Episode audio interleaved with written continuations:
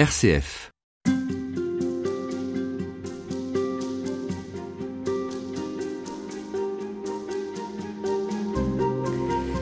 Et si la vulnérabilité était une force? Se rendre vulnérable, c'est-à-dire accueillir nos fragilités et nos blessures pour laisser Dieu les habiter et en faire quelque chose?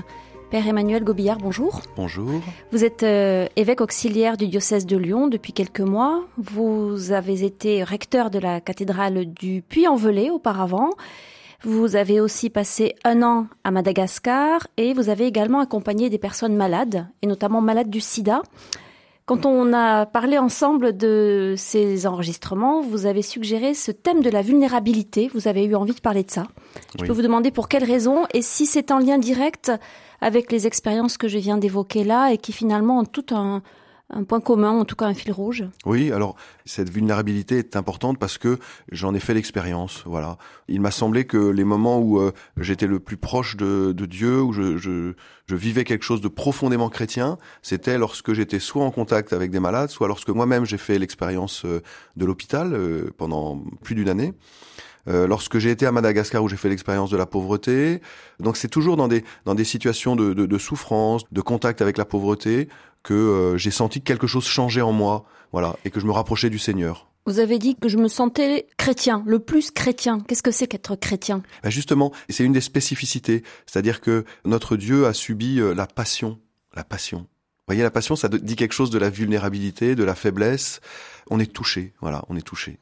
Et c'est très contradictoire avec l'i- l'image qu'on peut se faire de Dieu. hein, quand on parle d'un Dieu tout-puissant, d'un Dieu créateur, euh, lorsque entend euh, autour de nous les personnes dire mais si Dieu est Dieu, pourquoi il y a de la souffrance justement?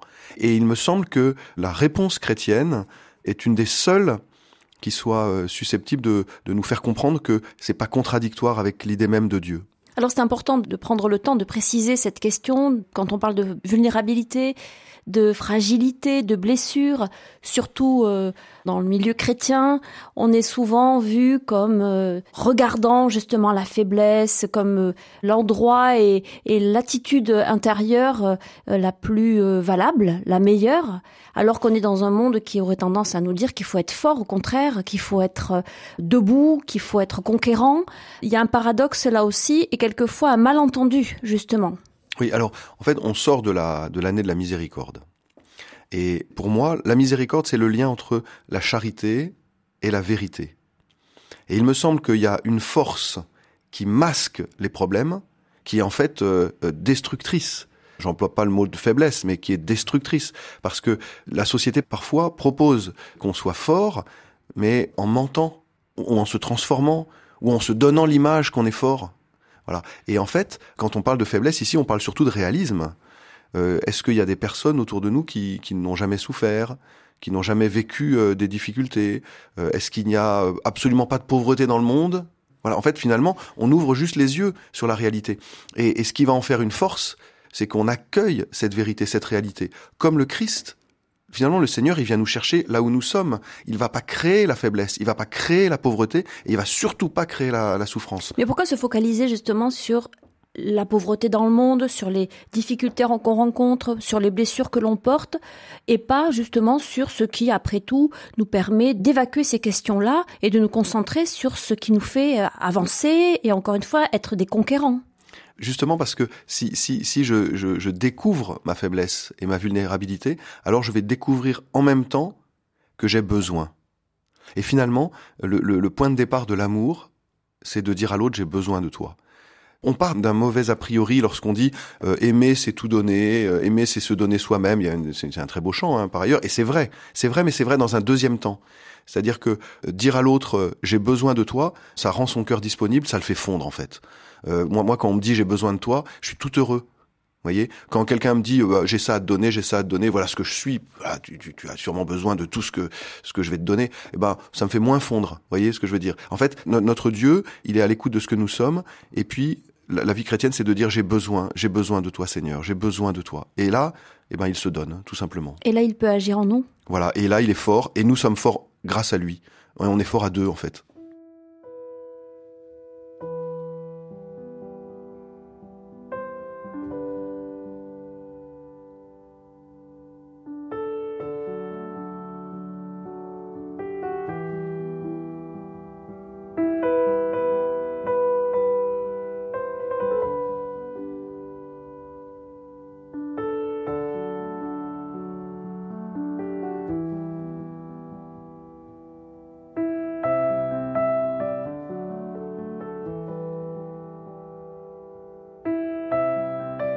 Père Emmanuel Gobillard, pour euh, avoir besoin des autres, il faut donc être imparfait, euh, ressentir du manque, mmh. ressentir du vide en soi, du creux, pour être disponible.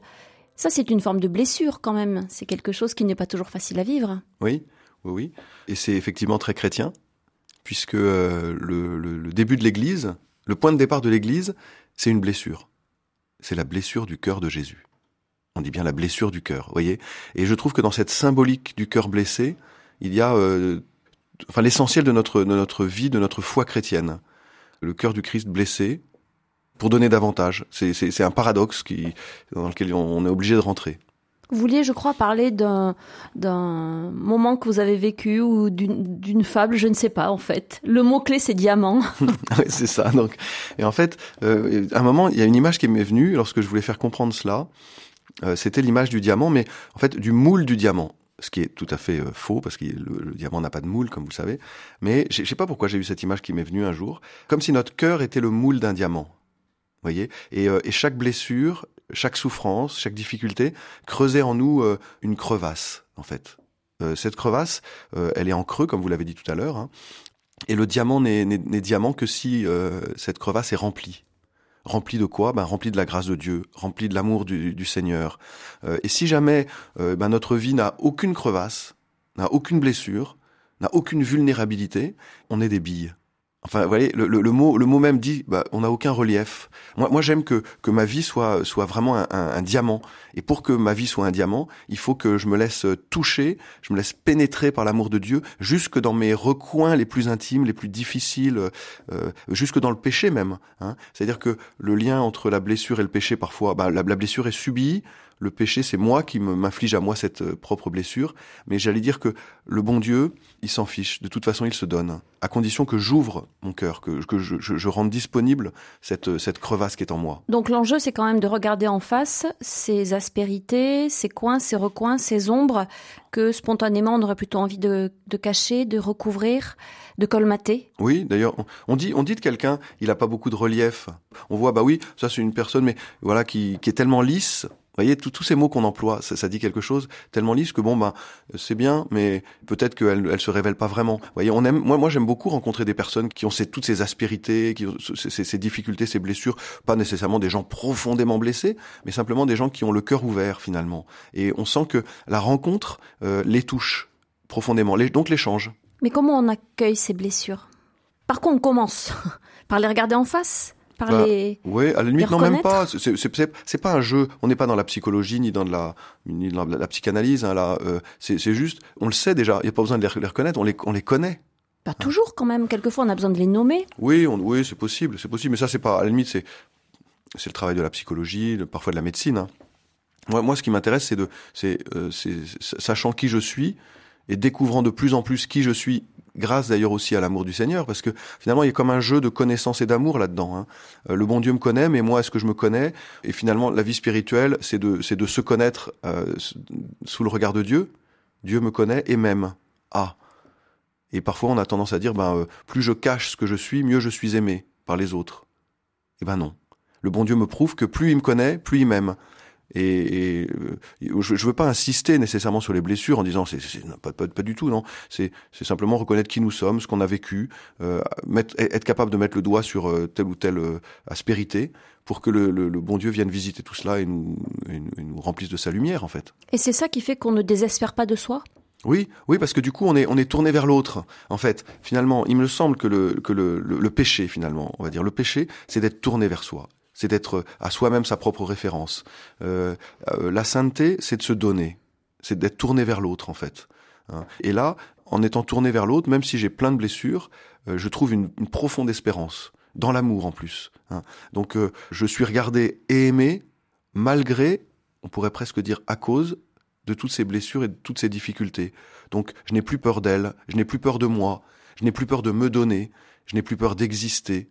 Voilà, parce que quelqu'un m'aime, et en plus, c'est quelqu'un qui est formidable puisque c'est Dieu lui-même. Vous voyez, ça, ça me donne une grande liberté pour être ce que je suis profondément et euh, en étant joyeux, naturel, euh, en étant donné. Avec des hauts et des bas quand même, parce que ce processus-là, il n'est pas acquis une fois pour toutes. Il y a des moments où l'amour de Dieu, il est moins évident, il est même quelquefois euh, peut-être plus évident du tout, puis à nouveau il l'est. Oui, alors là, là, vous posez une question qui est très compliquée, c'est celle de, de l'amour. C'est-à-dire, est-ce que l'amour, c'est de ressentir? Pour moi, euh, la joie, par exemple, elle dépasse la joie psychologique. La joie profonde du chrétien dépasse la joie psychologique. C'est la joie de celui qui sait que sa vie a un sens, qui sait qu'il a aimé. Même s'il ne ressent pas nécessairement cet amour, il le sait. Hein, donc, on peut vivre des tristesses psychologiques, des hauts et des bas dans la vie, tout en ayant au cœur cette foi profonde qui nous fait dire, bah, toute façon, je sais que Dieu m'aime, même si je le ressens pas aujourd'hui, même si aujourd'hui je suis pas très très joyeux, dans le fond, ma vie a un sens et je suis en paix.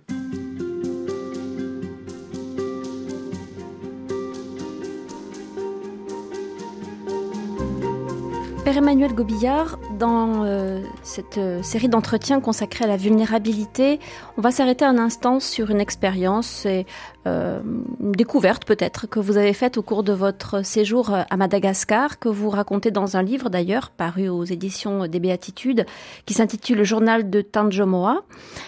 Cette expérience, elle a trait au célibat que vous présentez et que vous avez expérimenté comme étant une véritable blessure.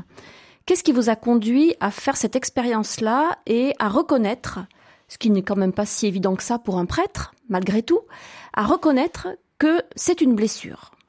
C'est effectivement Madagascar qui m'a aidé à prendre conscience de comment je vivais mon célibat, comment je le recevais, comment je le, considérais. Grâce à la question d'un séminariste, en fait, hein, j'étais euh, pendant mon séjour à Madagascar, j'ai enseigné au grand séminaire de Fianarantsoa et en particulier, j'ai enseigné la morale sexuelle. Voilà, j'ai été formé dans ces dans ces questions euh, euh, à l'institut pour le mariage et la famille. Donc euh, c'est normal que je, je, donne ce cours. Et puis là, j'ai été confronté à une culture euh, différente, euh, à une approche différente de, de, la question du célibat justement, et à la question d'un séminariste en particulier, qui m'a obligé à, à, revoir ça complètement et à me souvenir de ce que j'avais vécu d'ailleurs auprès des malades du SIDA dans, dans, dans ce domaine puisque euh, finalement j'ai compris mon célibat profondément grâce à un, jeune qui était qui est mort du sida et qui m'a dit un jour j'ai compris ton célibat. Alors c'est-à-dire? En fait, j'étais j'étais avec lui, il m'a dit j'ai compris ton célibat, je sais pourquoi les prêtres sont, sont célibataires. Alors moi je lui ai dit la même chose, je lui ai dit c'est-à-dire, enfin en gros je lui ai dit mais alors explique-moi parce que moi j'ai pas tout à fait tout compris.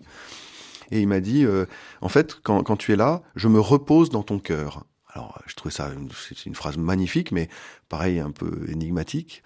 Et je lui ai demandé des explications.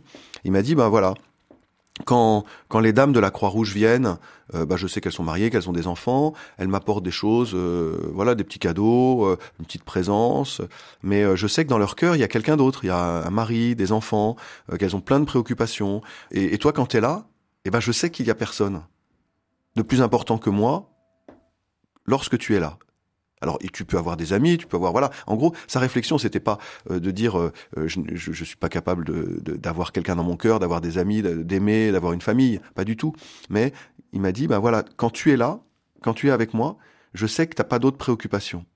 Hein. Alors c'est un peu un monde idéal qui, qui décrivait un monde. Enfin voilà, de, on n'est pas tous comme ça. On peut avoir des plein de préoccupations, etc. Mais je trouve être célibataire et avoir plein de préoccupations. Bien sûr, bien sûr. On peut. C'est que c'est pas lui. Lui, il analysait de façon euh, symbolique. C'est ça qui m'a beaucoup touché. Et je me suis dit, euh, en fait, il décrit le, le célibat de, de Dieu, du Christ. C'est-à-dire que mon célibat ne se comprend que à, côté, euh, dans la poursuite du célibat du Christ, le Christ, comme disait euh, sœur Emmanuel, euh, le Christ a ouvert les bras sur tous, sur le monde, pour n'avoir à les refermer sur personne. Et en fait, il, exprime par son célibat qu'il nous préfère chacun, qu'il n'y a pas d'exclusif dans son amour, qu'il n'aime pas l'un d'entre nous plus que les autres, contre les autres. Non, il nous préfère tous. C'est une disponibilité totale. Voilà, c'est ça. Et, il me semble qu'il y a un lien très fort avec euh, l'option préférentielle pour les plus pauvres du Concile Vatican II. Parce Pourquoi? que, parce que, parce que la vraie pauvreté, c'est de, de pas être aimé, de pas se sentir aimé, de se croire rejeté.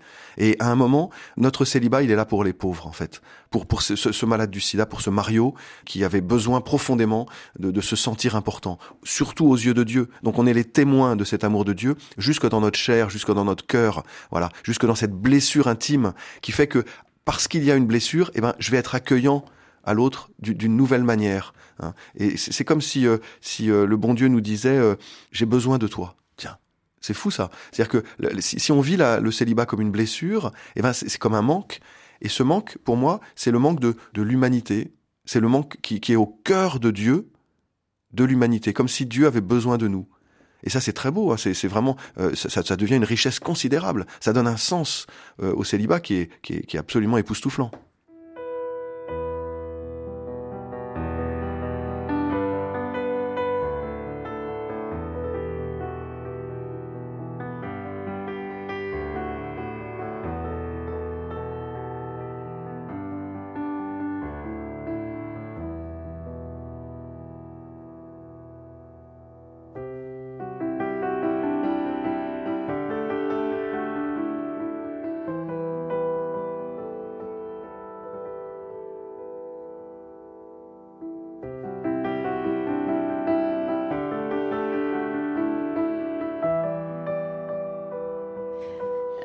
Gobillard, dans ce cas-là, est-ce qu'il ne s'agit pas justement de s'infliger à soi-même une blessure en faisant ce choix-là? Bah, En fait, non. Euh, non, parce que justement, je me la suis pas infligée, je l'ai reçue. D'ailleurs, au début, enfin moi je me... Il n'y a pas le choix de toute façon. Voilà, c'est ça, justement, il n'y a pas le choix. Si on m'avait donné le choix euh, du célibat quand j'avais 20 ans ou 21 ans, euh, probablement je me serais marié. Enfin, j'étais comme tous les garçons de mon âge. J'avais, voilà, j'étais amoureux de toutes les filles de la terre. Enfin, voilà, c'est finalement notre célibat, il n'est pas là pour euh, pour dire, euh, eh ben, on rejette complètement les questions de la sexualité, de notre humanité profonde. Non. Donc, si on m'avait laissé le choix, probablement je me serais marié et j'aurais pas découvert toutes ces richesses du célibat. Donc, à la limite, je préfère qu'il y ait eu cette ce, ce, petit aveuglement du début, qui est vrai de toute vocation d'ailleurs. Hein. Je vais prendre le mariage le jour du mariage, si vous saviez tout de ce que serait euh, votre vie de mariée, euh, avec les difficultés, avec les souffrances, euh, avec les levées de nuit, avec le caractère de votre mari, qui, était finalement un caractère idyllique au début, et puis finalement on découvre qu'il a aussi des blessures et des souffrances, etc. Eh ben, vous auriez pas, vous seriez peut-être pas marié d'ailleurs, vous seriez dit oh là là, c'est très très compliqué, c'est très difficile. Et finalement, c'est dans ces difficultés, c'est dans ces combats qu'on va qu'on va, qu'on va découvrir la capacité qu'on a à, à, dépasser, à se donner, à, à approfondir à aller jusqu'au fond des choses. Euh, et il me semble que dans, dans, ce petit aveuglement du début, euh, il y a quelque chose de très important euh, parce que finalement, on, est, on, ne vit pas la vie de façon théorique, on la vit de façon réelle. Et moi, j'ai été confronté à ces questions du célibat en rencontrant Mario, en allant à Madagascar et en découvrant petit à petit en, et en ayant la force petit à petit de vivre ce à quoi j'étais appelé. Mais alors comment faire pour ne pas sombrer dans cette blessure? Il y a des blessures qui peuvent nous engloutir à un moment donné. Euh, qu'est-ce qu'on fait? Comment on s'y prend quand vraiment on est en période de crise, par exemple? Hum. Alors, il me semble justement que quand on est englouti dans une blessure quand on la masque parce qu'elle va se découvrir à nous de manière très très brutale. Alors là concrètement, ça veut dire quoi dans le cas du, célibat? Ça veut dire que ça veut dire que lorsque on, on, on tient le discours qu'on tient souvent, hein, euh, recouvrant, c'est-à-dire euh, ah ben tiens comment tu vis ton célibat? Oh je le vis très bien, c'est formidable. Euh, finalement la grâce de Dieu y pourvoit. Dieu, Dieu, me comble au-delà de toutes mes espérances. Voilà, cette espèce de, de, de discours psychologique qui, qui masque complètement cette blessure. Ben non, c'est pas vrai. C'est vrai d'aucun prêtre, d'aucune religieuse, d'aucun religieux. Ils, vivent tous ça comme parfois une difficulté, comme une souffrance, comme une blessure, comme une solitude. Et, et justement, c'est ça qui en fait la grandeur. Et se dire systématiquement, ne vous inquiétez pas, je suis comblé absolument par l'amour de Dieu. Sauf que Dieu, on, on, on, le voit pas, on le sent pas. Euh, sa présence est quand même très différente de la présence d'une épouse ou d'un époux. Enfin voilà, faut, faut, faut, faut voir les choses en réalité. Ça, ça, ça c'est vivre la, la, la blessure de manière progressive, de découvrir finalement toutes ces exigences, toutes ces difficultés. Euh, je, je, prendrais le, la comparaison, j'aime bien prendre la, les, les, comparaisons euh, montagnardes. Si jamais euh, je veux aller euh, euh, sur un haut sommet des Alpes, eh ben, je suis attiré par le haut sommet. Mais si euh, je savais tout ce que ça impliquerait au niveau de souffrance, de difficulté, je n'irais jamais. Et donc je ne vivrais pas la joie d'être arrivé au sommet. Vous voyez ce que je veux dire? Euh, on, ne, on, ne, se fixe pas sur une difficulté d'une réalité. La, la, la, difficulté, elle est, elle est un moyen par lequel on passe pour aller beaucoup plus loin. Hein. Quand je suis arrivé au sommet, je suis ravi d'avoir vécu ces difficultés. N'empêche que la difficulté, elle, elle est quotidienne. L'arrivée au sommet, elle est quand? Bah, en fait, elle est, elle est, non, elle est, elle est quotidienne aussi l'arrivée au sommet. En fait, Ah. bien sûr, parce que parce que euh, toutes ces, ces joies profondes qui sont liées à la blessure, je les découvre euh, quotidiennement. Je vois combien euh, ce, ce célibat est fécond, combien il y a, ça, me procure aussi une très grande joie. Finalement, les joies que ça me, que, que ce célibat me procure, parce que euh, je, je les, je les affronte, eh ben, elles sont bien plus importantes que, que les souffrances qu'elles qu'elles me causent ou que les difficultés ou que les, ou que les, les contrariétés. Vous voyez, je me dis bah voilà, euh, finalement, je- c'est comme c'est comme dans l'amour. Ce- Celui que qu'on aime le plus quand on est une femme, c'est son mari. Hein, mais c'est aussi celui par lequel on souffre le plus. Parce que si on l'aimait pas autant, on souffrirait pas autant. On, on ne souffre que par les gens qu'on aime. Quelqu'un qui me renvoie pas mon amour et qui habite en Chine et que je connais pas, je m'en fiche complètement. Mais quand c'est celui qui est à côté de moi et que j'aime, ça me blesse d'autant plus. Donc finalement, on découvre que la vie, c'est des blessures, mais s'il n'y a pas ces, ces souffrances et ces difficultés, il n'y a pas aussi les grandes joies. Finalement, on fait le choix d'aimer. Et quand on fait le choix d'aimer, on fait le choix d'avoir le cœur tendre, donc le cœur vulnérable, donc le cœur qui est prêt à être blessé par la blessure du célibat, par la blessure du mariage, par la blessure des enfants. Les enfants sont des blessures, toutes les souffrances, mais en même temps, c'est les plus grandes joies d'un couple. Vous voyez, faut, faut pas se dire, il y a, il y a un monde idyllique où il y aurait pas de blessures, pas de souffrances, pas de difficultés, et puis ensuite, oh là là, la- la- l'affreux monde de la, de la- de la souffrance. Non, notre vie, elle est, elle est faite euh, pour aimer, donc euh, on a un cœur tendre qui est Donc le christianisme, c'est pas une religion de faibles qui euh, s'infligent des blessures et qui s'autoflagellent à longueur de journée, quoi. Surtout C'est surtout quand même Mais- des gens qui cherchent la joie et le bonheur. Mais bien sûr, c'est-à-dire que Ah bon et, et- et curieusement d'ailleurs, les gens qui, qui le vivent le, plus naturellement possible sont, sont les plus joyeux. Curieusement, hein. Euh, Vous pensez à qui, par exemple? ben, moi, j'ai des exemples euh, de saints. Voilà, j'aime beaucoup la figure de Claire de Castelbajac. Bon, il se trouve que qui est pas qui est pas encore béatifiée. Euh, on espère qu'elle le sera, mais elle a une grande souffrance, une grande blessure dans son cœur, terrible. hein. Euh, Moi, je connais un peu sa vie, plein de souffrances, et elle donne l'image d'une jeune fille tout le temps joyeuse, tout le temps heureuse, et profondément heureuse. Et elle l'était réellement. C'est pas un masque du tout. Hein. Donc, c'est très intéressant ces, ces figures-là de voir que finalement, c'est la réalité de la vie qui nous rend heureux, même s'il y a parfois des difficultés.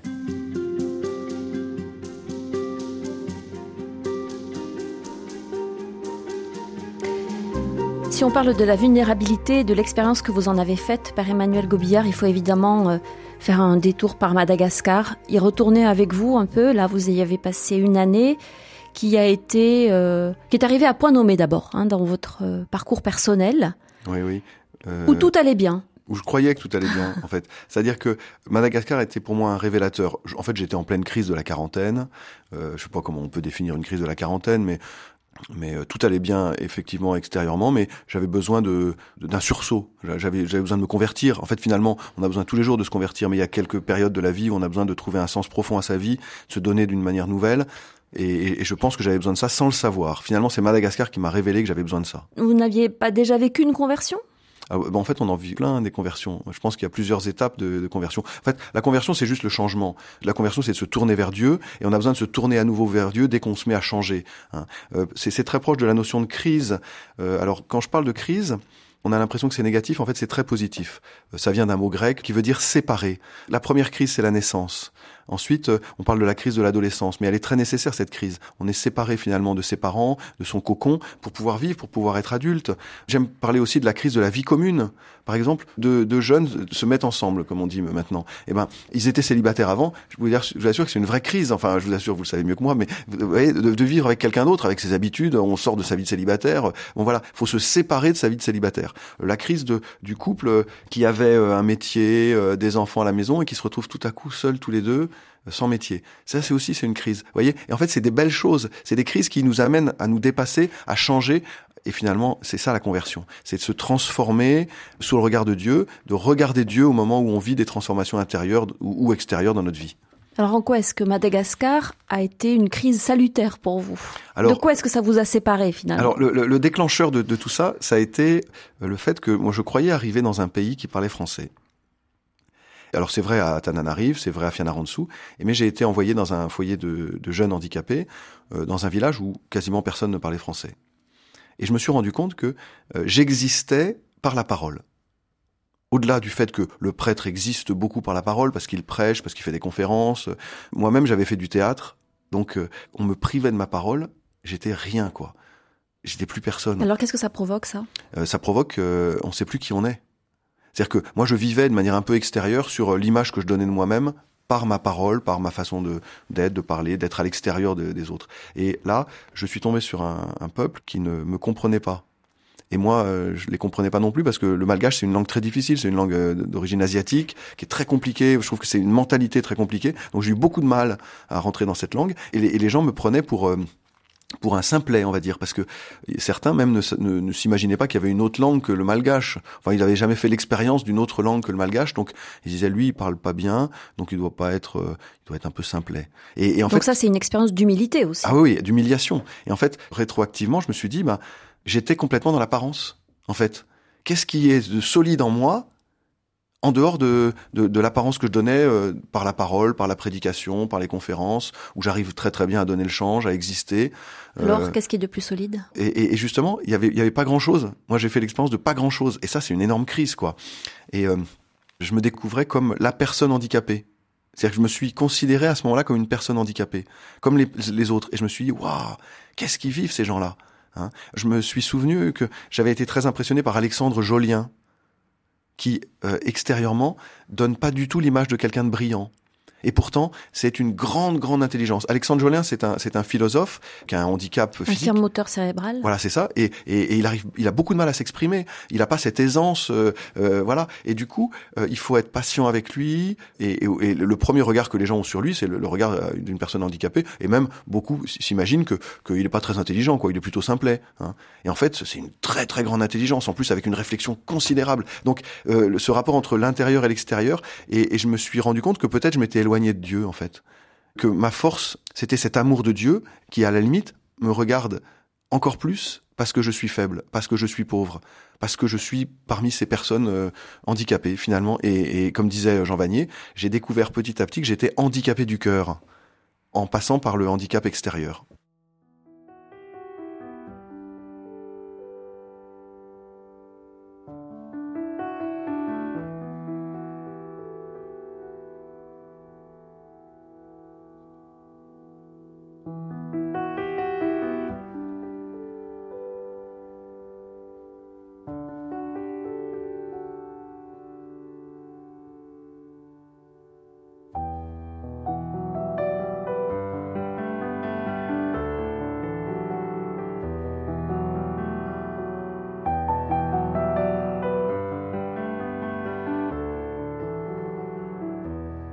Alors quand on fait cette expérience de vulnérabilité, euh, Père Emmanuel Gobillard, de dépouillement finalement, qu'est-ce qui reste?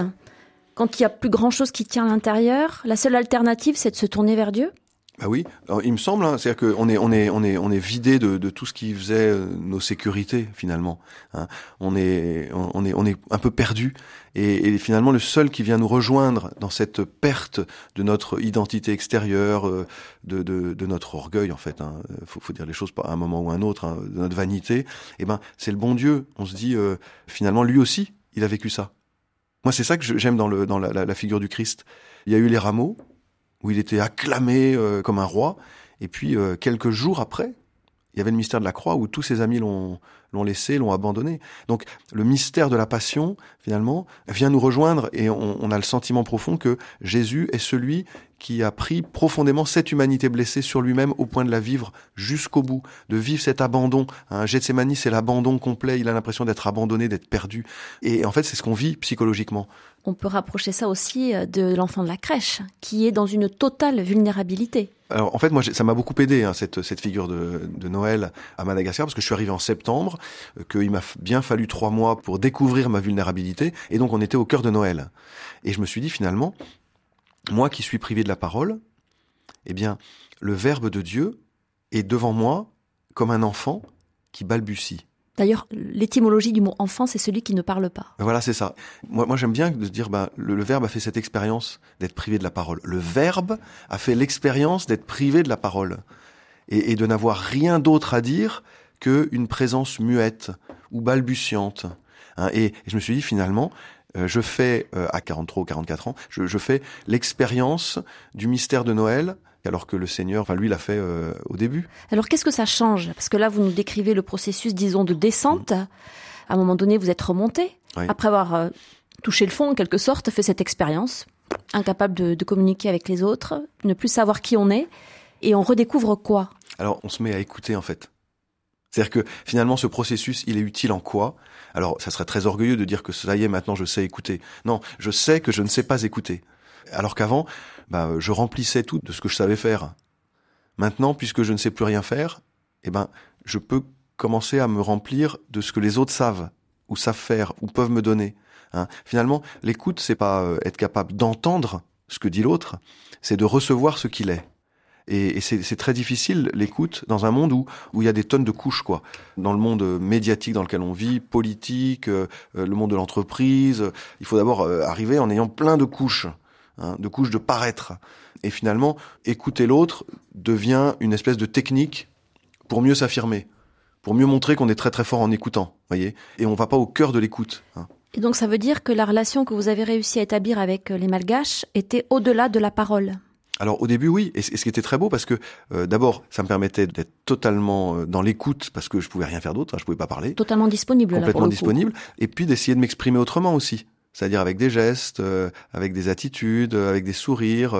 J'ai beaucoup aimé aussi d'ailleurs, j'ai trouvé que c'était assez propre à Madagascar.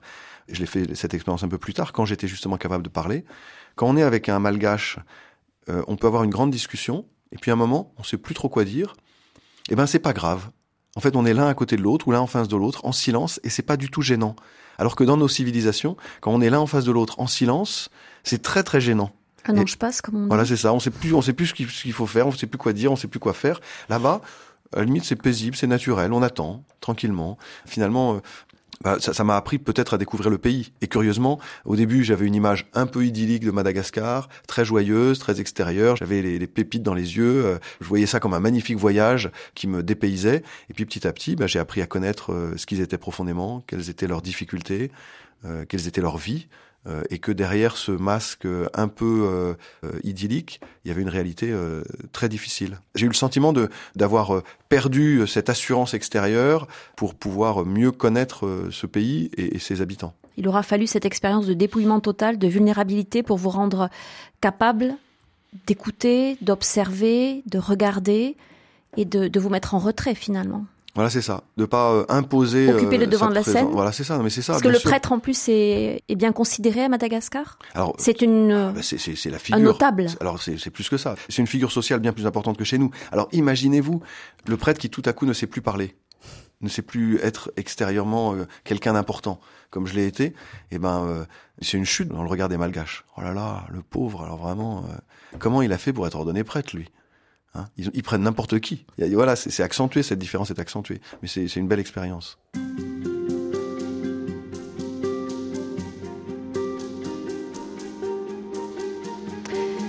Père Emmanuel Gobillard, il y aurait euh, peut-être une, attitude qui consisterait à se préserver justement euh, de nos vulnérabilités, de nos faiblesses, de nos fragilités, Or, vous êtes, je crois, un adepte des mains dans le cambouis, si je puis m'exprimer ainsi. Et pour vous, il faut aller au charbon. Non pas pour euh, se faire mal là où on a déjà mal, mais parce que se préserver, ça n'a pas grand intérêt finalement. Alors quel est l'intérêt justement d'aller au devant des autres, d'aller au devant des difficultés qui peut-être vont nous blesser? Alors, euh, pour moi, c'est une question vraiment très très importante, même euh, même essentielle, qui est liée à la, à la question de la sainteté. Quand vous disiez, ben, euh, il faut pas trop se préserver. Non, on, peut aller plus loin. Se préserver, c'est un péché. C'est-à-dire que pour moi, c'est se tourner vers soi. C'est finalement de, de, de, de, mettre autour de soi cette, cette carapace qui nous empêche d'être touchés par les autres. Hein. Longtemps, euh, il me semble, dans l'Église, on a véhiculé l'idée que la pureté, c'était d'abord de se préserver je m'insurge contre ce, genre de d'attitude parce que c'est une attitude absolument pas chrétienne pour moi. Pour moi, la pureté, c'est une personne, c'est Jésus, et euh, c'est une personne vers lequel je vais, euh, voilà, qui m'attire, que je veux rencontrer. C'est pas moi-même qui me préserve absolument de, de cette rencontre. Et le Christ nous donne une image de pureté de plus en plus forte, de plus en plus vraie, jusqu'à la passion. Pour moi, l'image de la pureté, c'est la passion. On se dit souvent, bah, la pureté, c'est l'enfant, eh ben pour moi non. L'enfant c'est l'innocence. L'enfant n'a pas assez vécu pour être pur. Et l'image que Jésus donne à la crèche est une image d'innocence, de vulnérabilité aussi, bien sûr, mais d'innocence. C'est à la croix qu'il donne l'image de la pureté. À la croix, le Christ, il est, il est sale, il est nu, il est sanguinolent, il a tout donné, il est plein de sueur, il sent mauvais, il sent mauvais. C'est à ce moment-là qu'il est pur. Il a tout donné. La pureté, c'est de se donner, c'est de vivre. Et l'image nous en est donnée par le Christ euh, sur la croix. c'est très important parce que la pureté, c'est pas non plus la propreté. Et j'aime bien dire que le Christ à la croix il sentait mauvais. Euh, ça rejoint d'ailleurs les paroles du pape euh, sur l'odeur. J'aime bien ça de dire que bah, l'odeur des brebis? L'odeur des brebis, voilà, on est derrière les brebis pour sentir leur odeur euh, et que quand on s'est donné, quand on a qu'on a vécu, et eh ben voilà, on transpire. Cette image de la sueur, c'est l'image du don de soi. C'est quelque chose qui est pas propre. Et, derrière l'image de la propreté, il y a une fausse image de la pureté. Et je trouve ça très grave parce que du coup, ça nous fait faire l'inverse de ce que ce qu'on devrait faire. Euh, la pureté, c'est d'aller au contact avec les gens qui ont, qui ont besoin de, de Dieu. Il s'agit quand même pas de se mettre en danger. On a aussi le devoir, alors là, cette fois, de se préserver en tant que personne, dans notre intégrité physique, morale et psychologique. Oui, mais alors je préfère qu'on n'appelle pas ça de la pureté, mais qu'on appelle ça de la prudence. Hein. Évidemment, si on sait qu'on ne sera pas capable de résister à telle tentation, on a le devoir de se préserver de cette tentation. Voilà. Euh, finalement, la prudence, c'est euh, de prendre tous les moyens à notre disposition pour arriver à un but. Si les moyens nous détournent de ce but, alors surtout ne les prenons pas. Hein. Mais il me semble que, euh, que la pureté, c'est un autre débat, c'est autre chose. La pureté, c'est lié à l'amour, au don de soi. C'est pas l'absence d'amour. Parfois, dans un refus euh, que qu'on a véhiculé parfois, qu'on a vécu de la sexualité, eh ben, il y avait l'idée que bah, la sexualité, euh, c'était sale, hein. que la sexualité, bah, c'était pas bien, voyez? Eh ben, la, sexualité, elle est, elle est belle, elle est grande, elle est même le, le, sommet de la relation entre deux personnes quand elle est un don total. Voilà. Et donc la pureté, c'est de se donner totalement. C'est que cette sexualité soit finalisée, que ma vie soit finalisée, que ma vie soit orientée vers le don, vers l'amour, vers euh, vers la charité finalement. Hein. Et euh, cette cette fausse image de la pureté génère chez les chrétiens parfois hein, des comportements qui sont tout à fait euh, faux et, et injustes. par exemple, je reste dans mon petit milieu, je reste dans mon petit groupe, je reste dans ma petite chapelle, hein, en croyant que, euh, eh ben justement, je vais surtout euh, me préserver moi-même de, de l'influence extérieure. Eh ben ça, c'est absolument pas chrétien. Hein. Le christianisme, c'est vraiment euh, le, don de soi, l'évangélisation, c'est le contact avec le monde.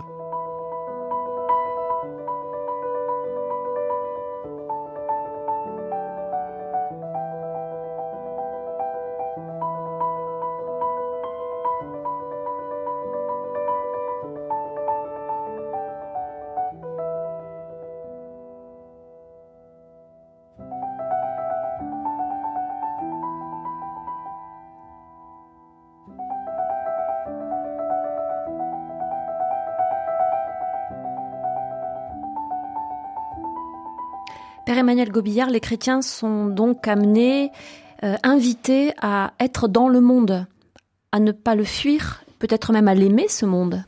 Ah oui, oui. Bah, alors, le monde, euh, c'est un peu impersonnel comme mot, mais j'allais dire les gens. On, doit aimer les gens. Euh, c'est le point de départ du don et en même temps de l'écoute. J'aime bien dire que quand on rencontre une personne, il faut se dire quel est le trésor que cette personne porte?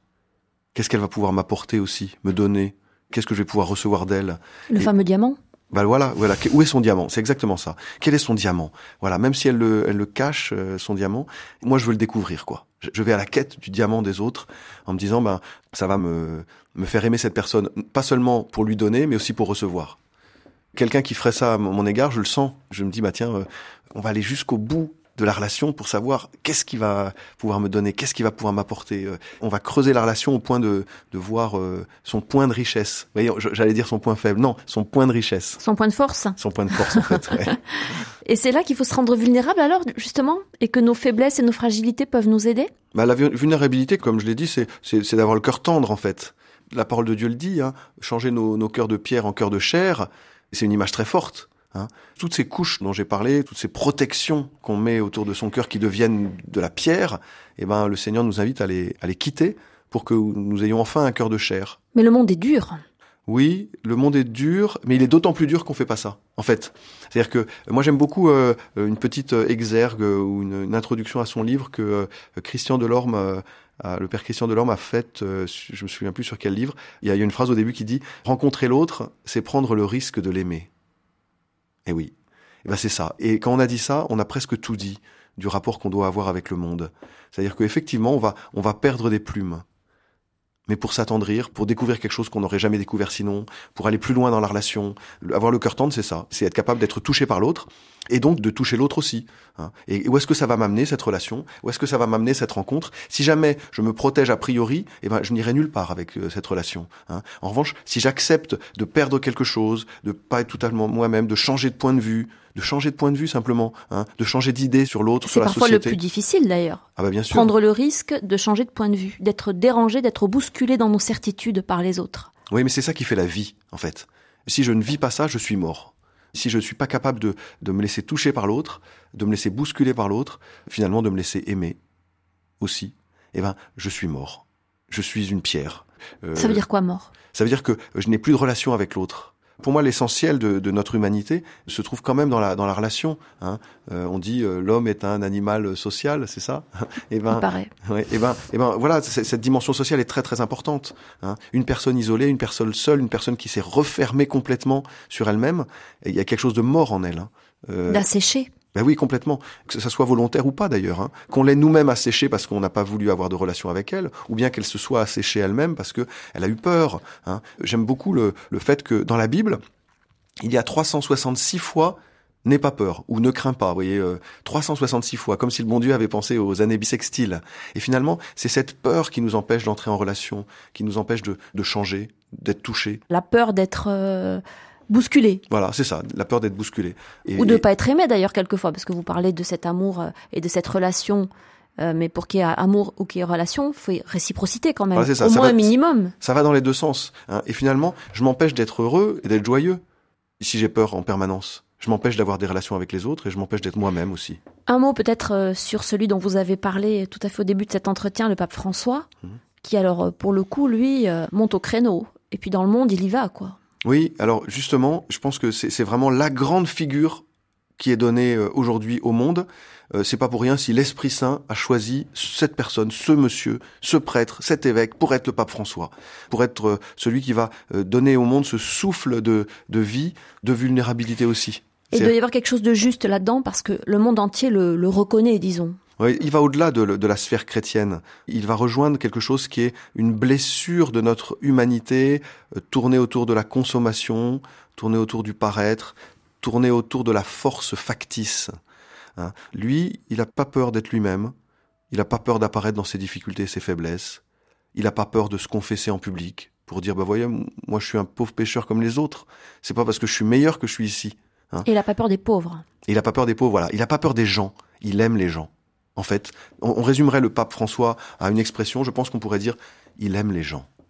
Et, du coup, il va préférer, entre guillemets, le processus pastoral de rencontre, d'ouverture du cœur, à la norme extérieure qui tombe comme une flèche, voyez. Et tout son rapport à la morale est aussi expliqué par cela.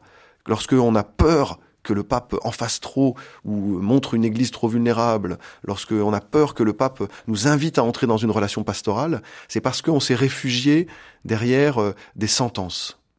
Et le pape dit, euh, la, sentence, elle peut être bonne. Hein. on a besoin de, de, vérité, on a besoin de paroles de vérité. Mais surtout que ça ne nous empêche pas d'avoir une relation profonde avec les personnes, de les écouter, de connaître leur vie, de ne pas les juger avant de les avoir rencontrées.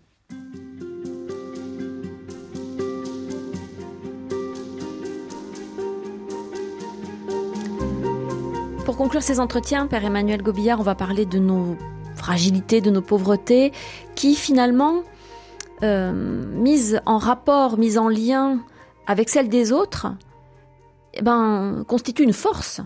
Oui, une communauté. Finalement, le danger de croire que la force est en nous, c'est qu'on est tout seul après.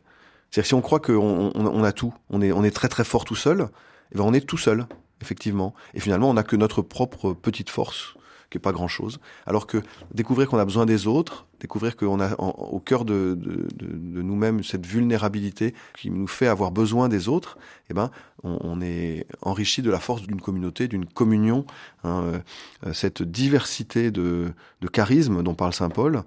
Je l'ai, je l'ai vu de manière symbolique dans, dans, un, dans, le, dans la croix de la cathédrale du Puy. C'est-à-dire? C'est une croix qui se trouve au-dessus du cœur, qui est une croix en cristal diamant. C'est un verre très précieux, très blanc, très pur. Euh, très pur justement, et, euh, et qui a la particularité de diffracter la lumière. C'est-à-dire que lorsque un rayon de lumière euh, puissant arrive par le haut sur cette croix, à l'intérieur de la croix apparaissent une multitude de points lumineux aux couleurs de l'arc-en-ciel violet, indigo, bleu, vert, jaune, orange et rouge. Et l'artiste qui a fait cela, qui s'appelle Philippe Keplin, a dit la diversité de notre humanité est représentée par la diversité des couleurs. Et de la même manière que la diversité des couleurs trouve son unité dans le blanc, la diversité de notre humanité trouve son unité dans l'amour.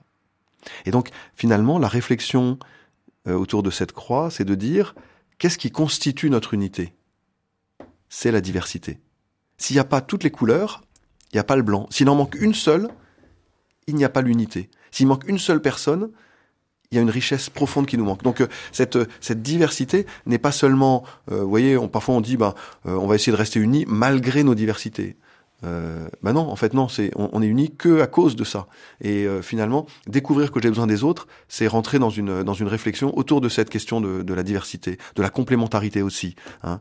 Euh, et surtout pas de l'uniformité. Voilà, c'est ça. Pour moi, euh, le, le, la, la, grande différence entre l'unité et l'uniformité, c'est que l'uniformité nous, nous tourne vers nous-mêmes et l'unité nous tourne obligatoirement vers les autres profondément vers les autres. Et les autres peuvent aussi nous révéler quelquefois des forces et euh, des ressources insoupçonnées que nous portons. Oui, alors justement, l'une des grandes faiblesses de, de, de chacun d'entre nous, c'est de mettre les faiblesses là où on a des forces et de mettre les forces là où on a des faiblesses. Et finalement, on a besoin de, de passer par le regard des autres pour savoir qui on est vraiment, comme si on était des mauvais juges de, de nous-mêmes. Euh... C'est la phrase de Saint Paul. Oui, oui, voilà, tout à fait. C'est quand je suis faible que je suis fort. Et, et, et, et l'idée de, de passer par le regard des autres pour savoir qui on est, c'est très intéressant parce que du coup, on est obligé d'être en relation. Et en vérité. Et en, tout à fait, et en vérité. Pas se cacher, quoi. Voilà. Se montrer à peu près tel qu'on est. Ça, c'est pas évident non plus. Hein. Bah, euh, euh, on croit que c'est pas évident parce qu'on a peur de cela. On a peur de d'apparaître, de, ne pas se faire aimer. D'avouer que. en fait, finalement, euh, l'expérience de cette de cette fragilité, de cette pauvreté, me découvre que plus les autres me connaissent, plus ils m'aiment alors que j'ai l'idée inverse souvent. Je me dis surtout, cachons ce que nous sommes, parce que sinon ils vont pas m'aimer. S'ils me connaissent vraiment, ils m'aiment pas. Eh ben c'est l'inverse, c'est toujours l'inverse. Hein. même si on a des difficultés, même si on a des blessures, même si on a des péchés, même si tout ça, eh ben les gens nous aiment davantage s'ils nous connaissent que si on leur cache profondément qui on est. Encore cette histoire de vérité. Ah Il y a une histoire de vérité quand même là-dedans, la vérité de ce que l'on est et de la relation aux autres. J'aime beaucoup le psaume 84 qui dit amour et vérité se rencontrent, justice et paix s'embrassent. Voilà, on a besoin de, tout cela, amour et vérité. On peut pas aimer l'autre euh, euh, si on le connaît pas. On peut pas euh, se faire aimer si on n'est pas en vérité. Hein. et, c'est très important de, de, dire que notre Dieu nous aime en nous connaissant. Il nous connaît parfaitement, et c'est pour ça qu'il nous aime tant. C'est pas l'inverse. Plus, plus il me connaît, plus il m'aime. Plus je me laisse connaître par lui, plus je me laisse aimer par lui. Euh, et, et, je suis très heureux de, savoir que Dieu m'aime, j'allais dire malgré toutes mes faiblesses, malgré toutes mes blessures, malgré tous mes péchés. Il m'aime quand même, et il m'en aime que d'autant plus, il, m'aime d'autant plus que je lui découvre tout cela.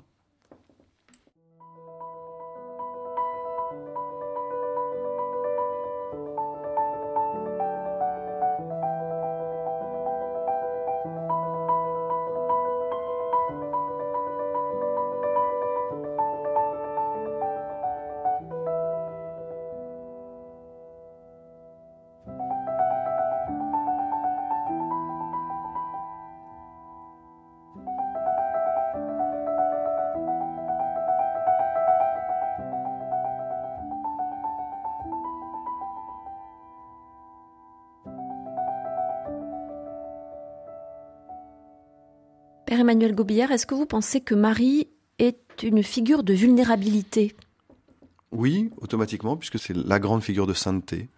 D'ailleurs, quand on ouvre l'évangile, on la voit assez peu présente, comme si elle était pauvre euh, dans ses paroles, pauvre dans ses attitudes, comme si elle était vraiment pauvre, en fait, comme si euh, elle voulait pas s'imposer. La seule véritable parole qu'elle nous adresse, c'est faites tout ce qu'il vous dira. Et ça la rend très attentive. C'est-à-dire que la vulnérabilité de la Vierge Marie, on la découvre euh, à différents endroits de l'Évangile, mais en particulier à Cana. À Cana, elle est très très attentive aux besoins des autres. parce que elle a une conscience profonde de sa pauvreté, du fait que elle a besoin de Dieu.